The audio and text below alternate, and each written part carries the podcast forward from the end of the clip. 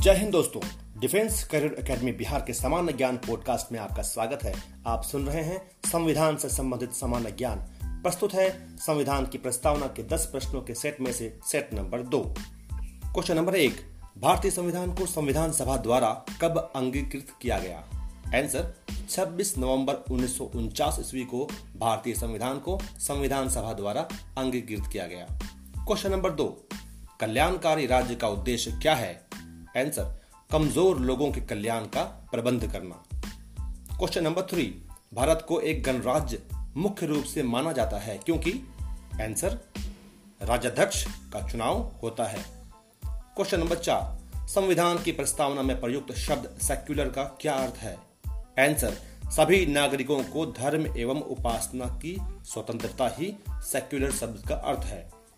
Question number पाँच शब्द धर्मनिरपेक्ष भारत की प्रस्तावना में कब जोड़ा गया? आंसर वर्ष उन्नीस सौ छिहत्तर ईस्वी में बयालीसवें संविधान संशोधन में जोड़ा गया।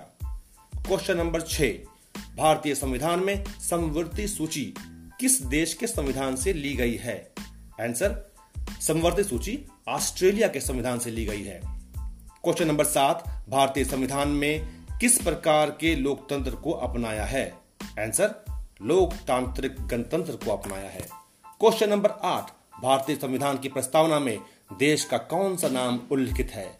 आंसर भारत और इंडिया क्वेश्चन नंबर नौ, भारतीय संविधान किसके द्वारा स्वीकृत है?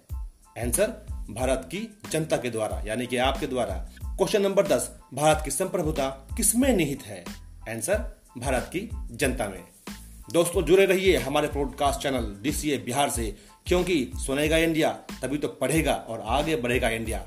दोस्तों, अलविदा। जय हिंद, जय भारत।